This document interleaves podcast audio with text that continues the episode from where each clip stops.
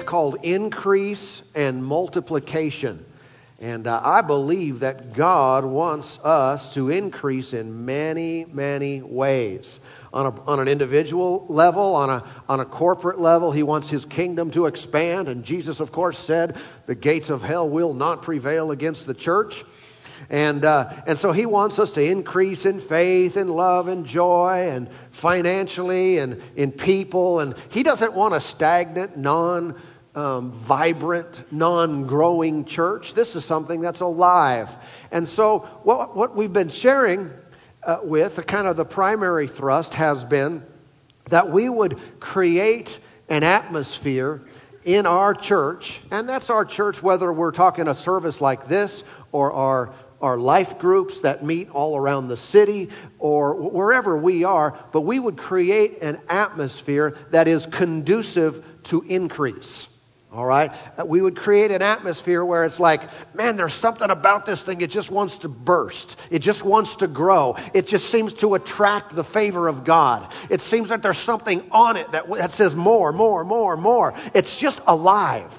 And, and I really believe that's the intention of God, that we wouldn't uh, be a part. I don't want to be a part of a dead church, let alone pastor it.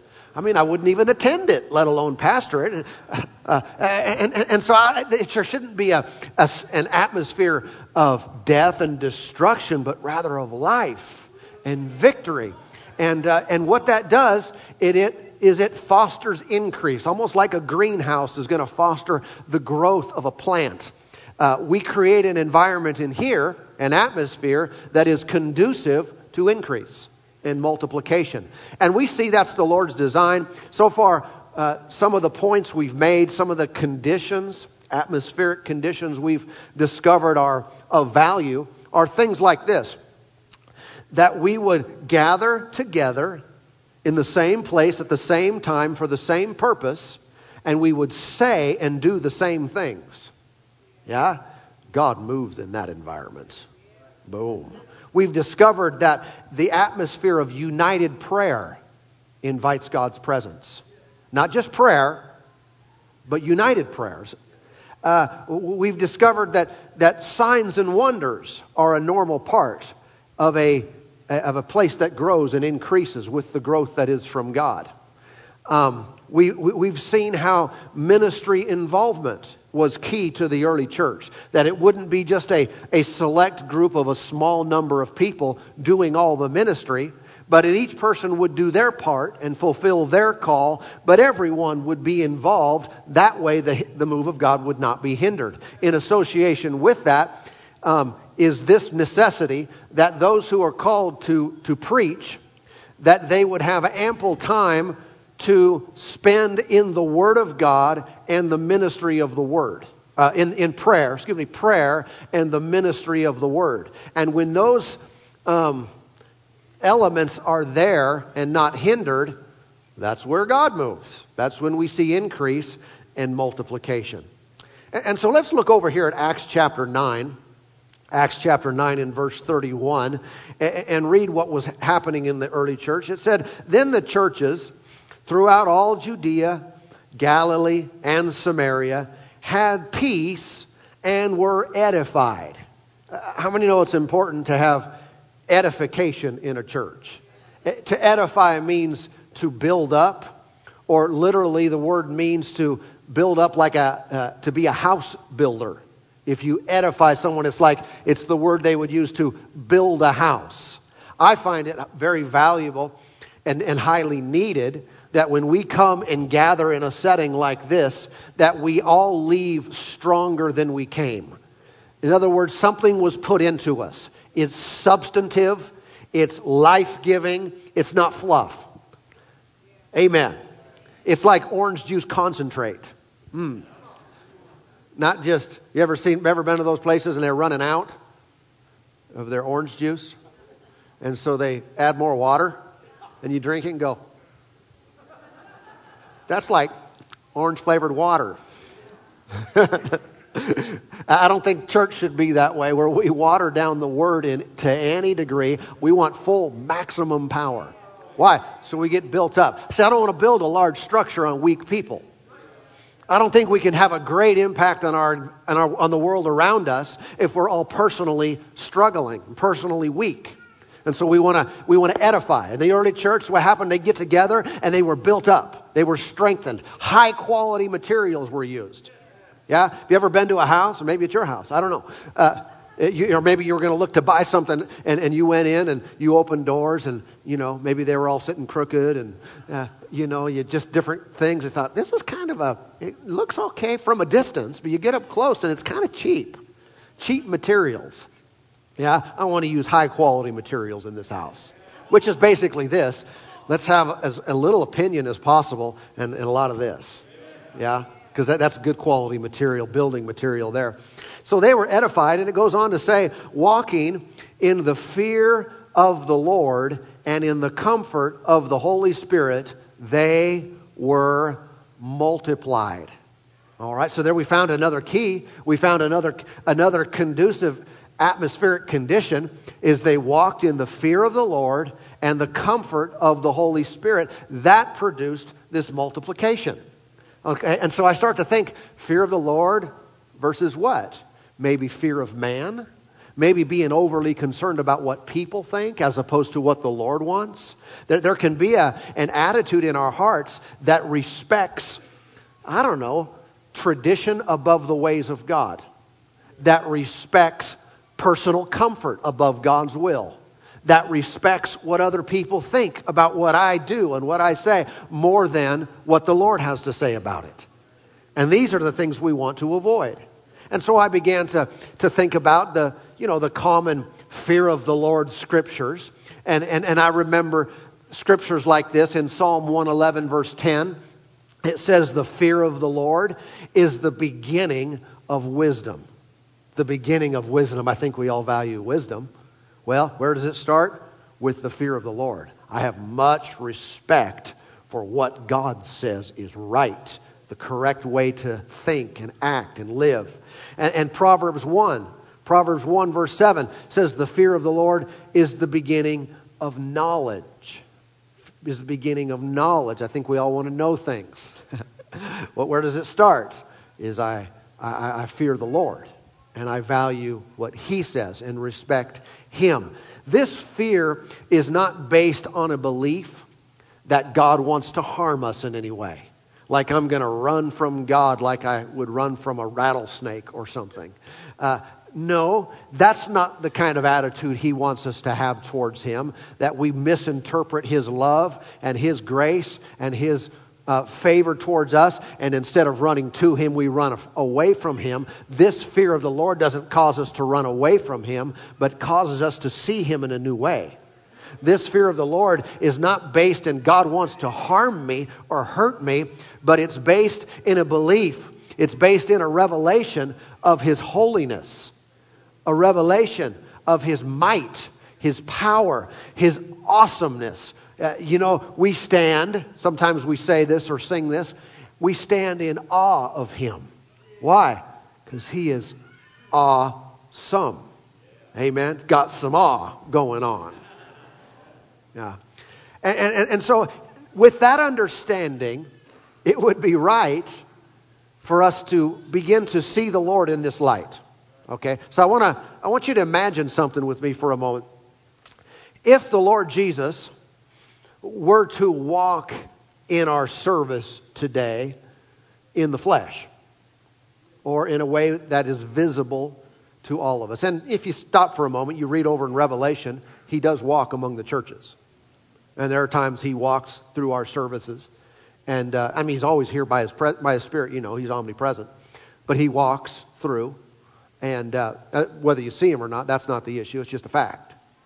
But uh, setting that aside, Let's say he walks in in all of his glory, his splendor and his majesty. Jesus, the resurrected Christ, comes in wearing the robe with the sash. You know, I don't know, what kind of response would you have? I'm just asking, what do you think you would do? What, what would you imagine your response to the Lord being? You know, if he came right up that aisle. and you're sitting on the aisle. Would you be reaching out for high fives, you know, low fives on the side? you know, do you imagine yourself running up to Jesus, you know, mm-hmm. maybe a chest bump? or, I'm just asking, or do you picture more of facing the carpet? Like, oh, wow. Uh, I don't know what to say. I don't know what to do right now. I don't know. I mean, I think I do, I do a little bit. But my posing the question is not to imply that there is no uh, friendliness and joyfulness being around Jesus. I believe there totally is. But it's the other side that I think sometimes we miss. And I don't want us to. You see, we can talk all day long, and maybe we will sometime, about the fatherhood of God, about the Father's love, and about how He sees us and how He loves us. And, and, and, there's a great need for people to understand that. Many times people believe that they see God in an incorrect way. He's just, he's angry or something, and he's mean, and all these things. No, no, no. He is our Father who loves us. And if you're away from God, I want you to know as soon as you turn back to Him, His arms are wide open to you. We need to know that.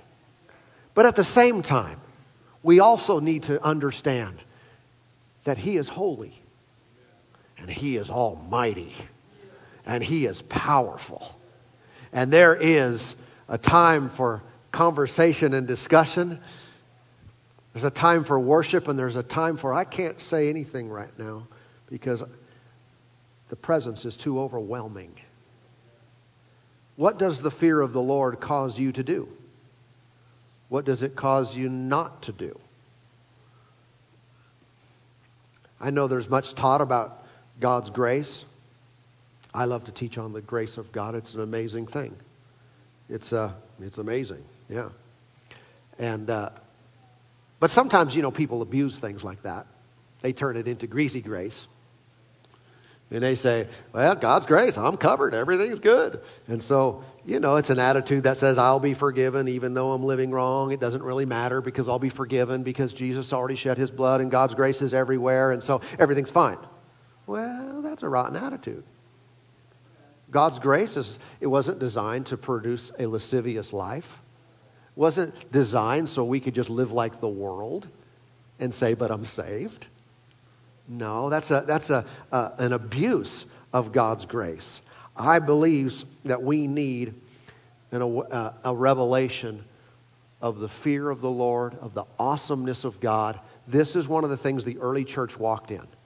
Okay? Did they have great love and forgiveness? Absolutely. Did they also have a sense of the fear of the Lord? That's what the scripture says there. And in that atmosphere, it took off. People weren't running from it. Oh, stay away! Fear of the Lord. They ran to it. They were attracted to it. There is something holy about this. What would be the opposite of this condition? Maybe too casual? Maybe his presence is made light of? Maybe his gifts are despised? We treat the things of God as whatever.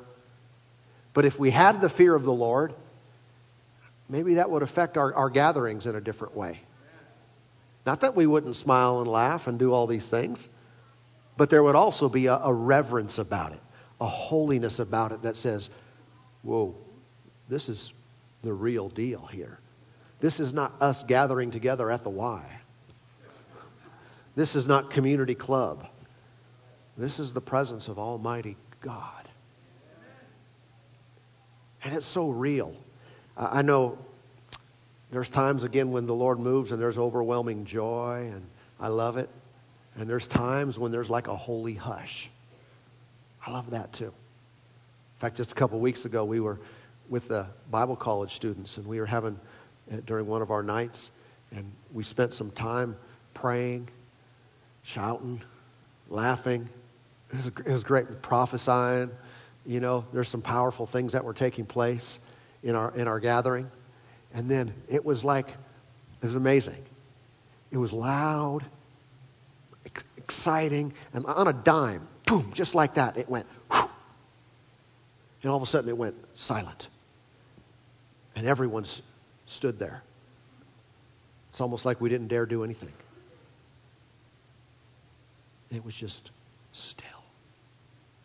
But awesome. But powerful.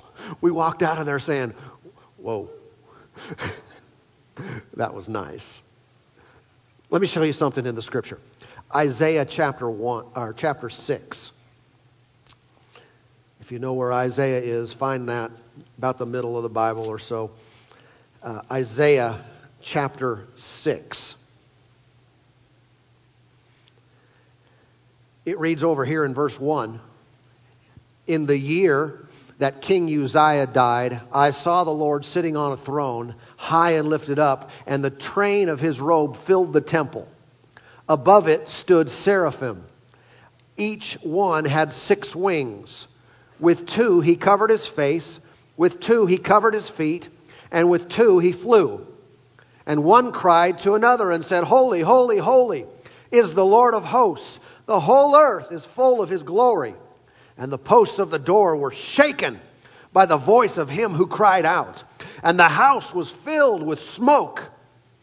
So I said, Woe is me, for I am undone because I am a man of unclean lips, and I dwell in the midst of a people of unclean lips, for my eyes have seen the King, the Lord of hosts.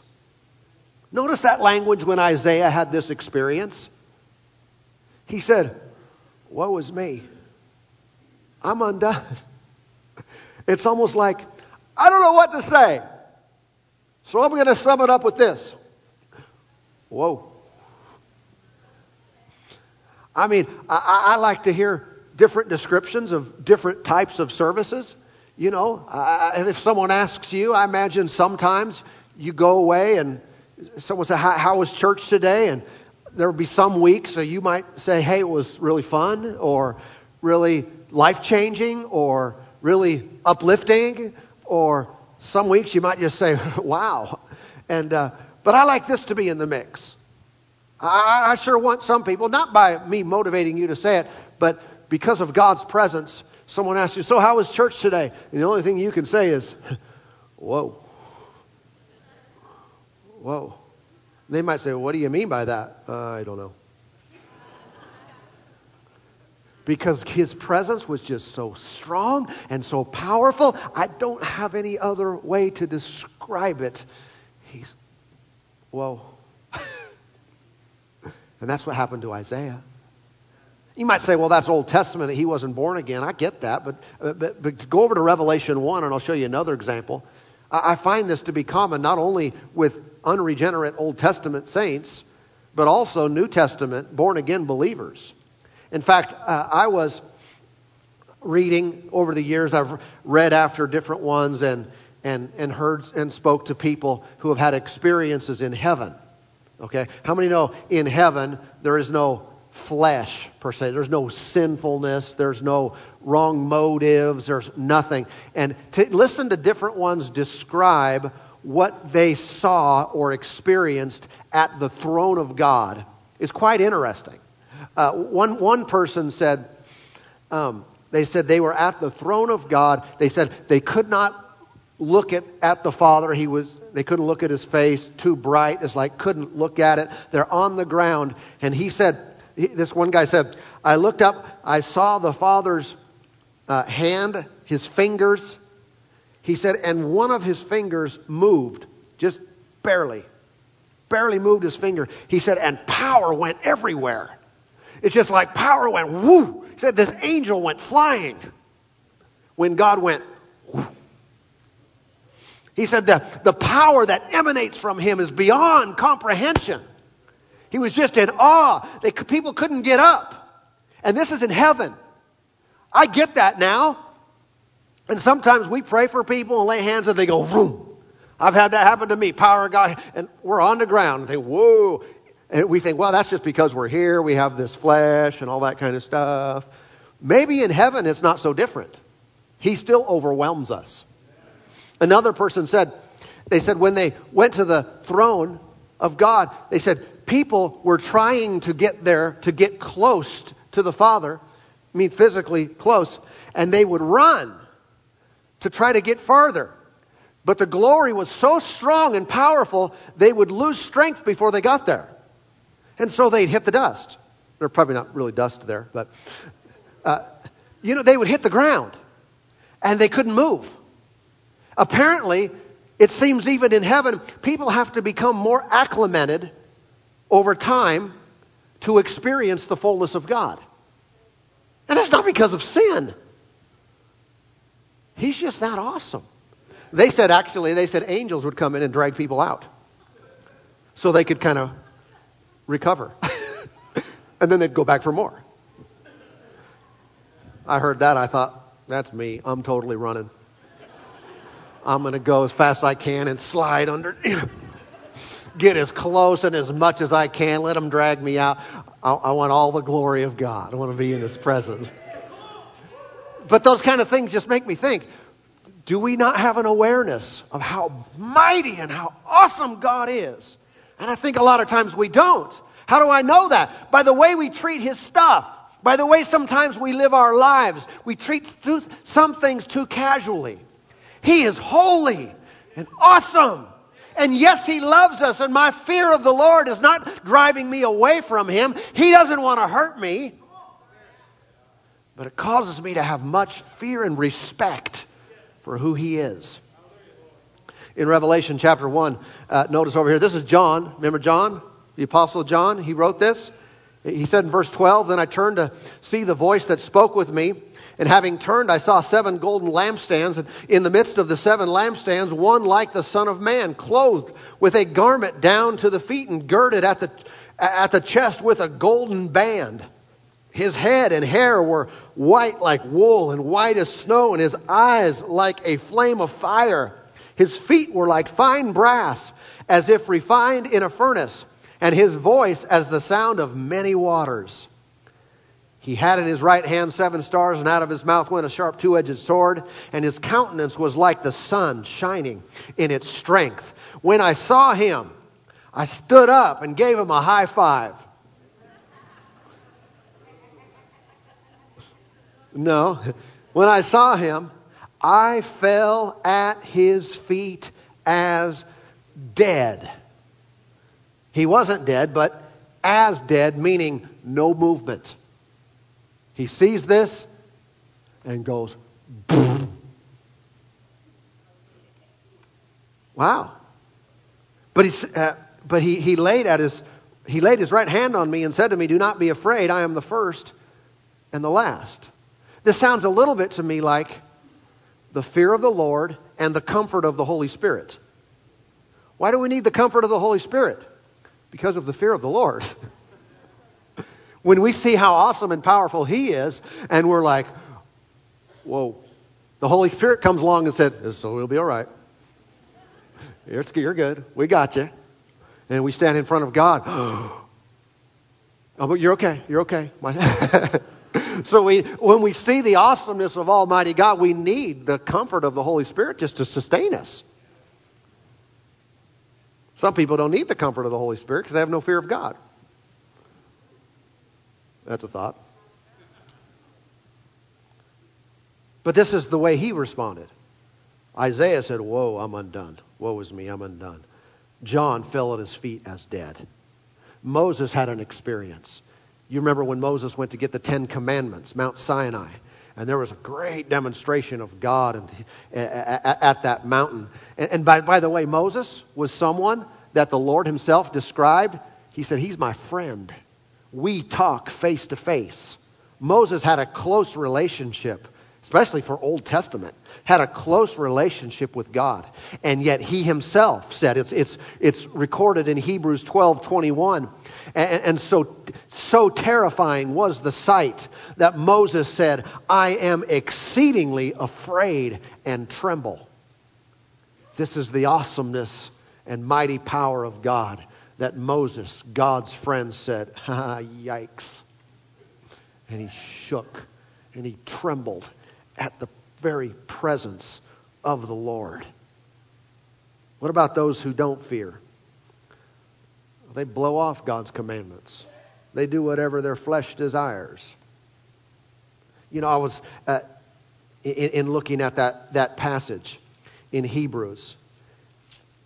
You know, what Moses said. If you skip down and look at the very last part of that chapter, in verse 28, uh, Hebrews 12 28, it, it reads, Therefore, since we are receiving a kingdom that cannot be shaken, let us have grace. Notice, have what? This is not judgment. Have grace by which, in other words, use this grace so that we may serve God acceptably. Well, how do you serve God acceptably? You need His grace to do it. But how? With reverence and godly fear. For our God is a consuming fire.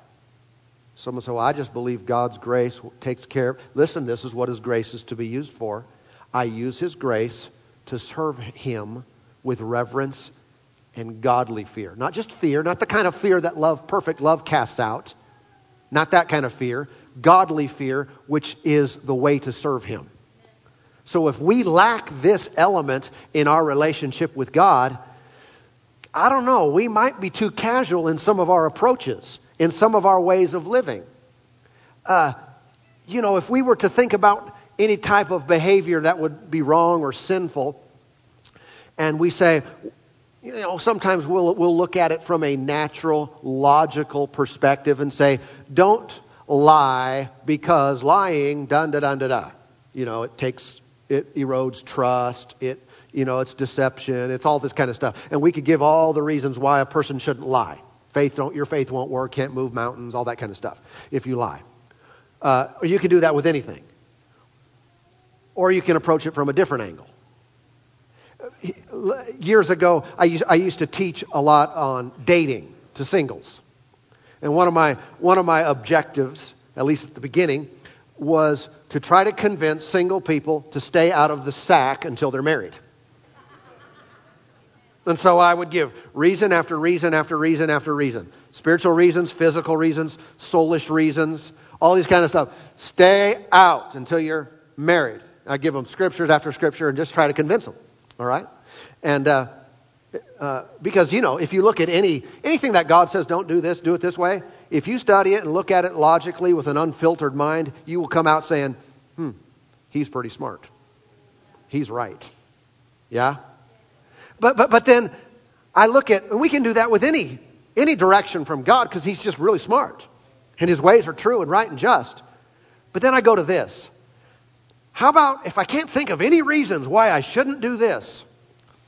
How about this element? Because God is holy. Because He is holy, He is awesome, He is powerful, and He's with me an awareness of God's presence in all of His greatness and holiness and power and might, it's just motive enough sometimes to say, I'm going to live this way and not this way. I'm going to, I'm going to resist that temptation because of the awesomeness of God. And I don't, mm, I don't dare. And again, it's not, I don't, my father loves me, but he's right, right here. He's totally holy. I'm not going there. I'm not going to do that. The person who can do that is not really aware of God. You remember a guy named Joseph? Joseph in the Old Testament had all the brothers. Joseph had the dreams, told his brothers. They sold him into slavery. Joseph, who uh, one day would be, would be ruler in Egypt, but in the meantime, he was a slave. He was working for a guy named Potiphar. But he was so honorable and so trustworthy, Potiphar started trusting him and gave him control of his whole house, and he was running things. But Potiphar had a wife who was wicked. And uh, scripture says Joseph was a good looking man. And Potiphar's wife one day tried to trap him. And she said, Let's do it. Basically. There's no one else there. She tried to corner him, and she wanted to have sex with him. And, uh, and he's like, no, no, no, no, no, no, no, no. He's like, no, I've been given this trust and this charge. I can't do that. But something he, he, he said in that conversation with that woman has always stood out to me. And it's, it's found in Genesis 39 and verse 9. He said, How then can I do this great wickedness and sin against God. He was aware. This is Old Testament too. He was aware in the middle of all this temptation that God was watching. I think that helps us. I think that helps us in life if we can recognize God is watching. Maybe it would help us if He would audibly just now and then go, hey. when we're, you know, goofing off, starting our minds going a certain direction, He says, hey. Oh. Yes, Lord. but an awareness and a consciousness of God will help us to stay reverent. What is the acceptable way to serve Him? With reverence and godly fear. This is something the early church walked in. That's what we read in Acts chapter 9 the fear of the Lord, and this was part of the great increase. Because they walked in that, God added to them. He didn't subtract, He didn't stand on the sidelines, He was actively involved. What if we could raise the reverence level, the awe, the respect, the godly fear level in this house? I mean, in our lives personally, but it, when we gather together, it doesn't mean we don't laugh and sing and shout, and, and, and there's times when God will move all different kind of ways, but there's also something very woe about this. What if we could raise that water table of that in here? You know what's going to happen? Here's what's going to happen increase. It is maybe misunderstood by the mind but there's something inside of us that says, Yes, yes, He's holy. Yes, I stand in awe of Him. Yes, and our worship takes on a new intensity. Come on, we sing to Him, and it's not just, it's God is almighty, and I worship you. I give you the glory that you deserve and his presence fills the house. And maybe smoke fills the house, like with Isaiah. And the glory fills the temple, like the Old Testament where they couldn't stand. Maybe it's, maybe it's like John, and we come in one day and boom. And no one laid hands on us. It's just the presence of God was so mighty and strong and awesome. God did what he wanted to do. And sinners came in. And sinners recognized, ah, what? His holiness, my sinfulness. And they called out, just like in the early days of the Acts of the Apostles, they said, Guys, what do I need to do to be saved? Instead of me giving the altar call and saying, Here's what you need to do, they come and say, Help. What do I need to do? Tell me the way of salvation. I'm, I am completely undone, and I need God to put me back together. I desire that. So, what could we do? We can do our part individually and say, God, you are awesome, holy. Help me to see you the way you are. Help me to be reverent. Help me to, to, to, uh, to be conscious of how holy you are. Not just at church, but through my life. Your presence with me always. Amen. And you take the love of the Father and you take that glory to God. It creates an explosive force that will change the world. You know, if we have this attitude, well, I can do whatever I want, God will forgive me. Blah! You're, you're taking advantage of God's grace. His grace was not designed so we can do whatever we want in the flesh. His grace was designed to empower us to be like Him, to see things the way they really are. So may our church be this way. It's full of love and forgiveness, and the Father wraps his arms around us, and it's also full of a sense of godly fear and reverence. And by his grace, we serve him acceptably that way. Do you want it? Father, thank you.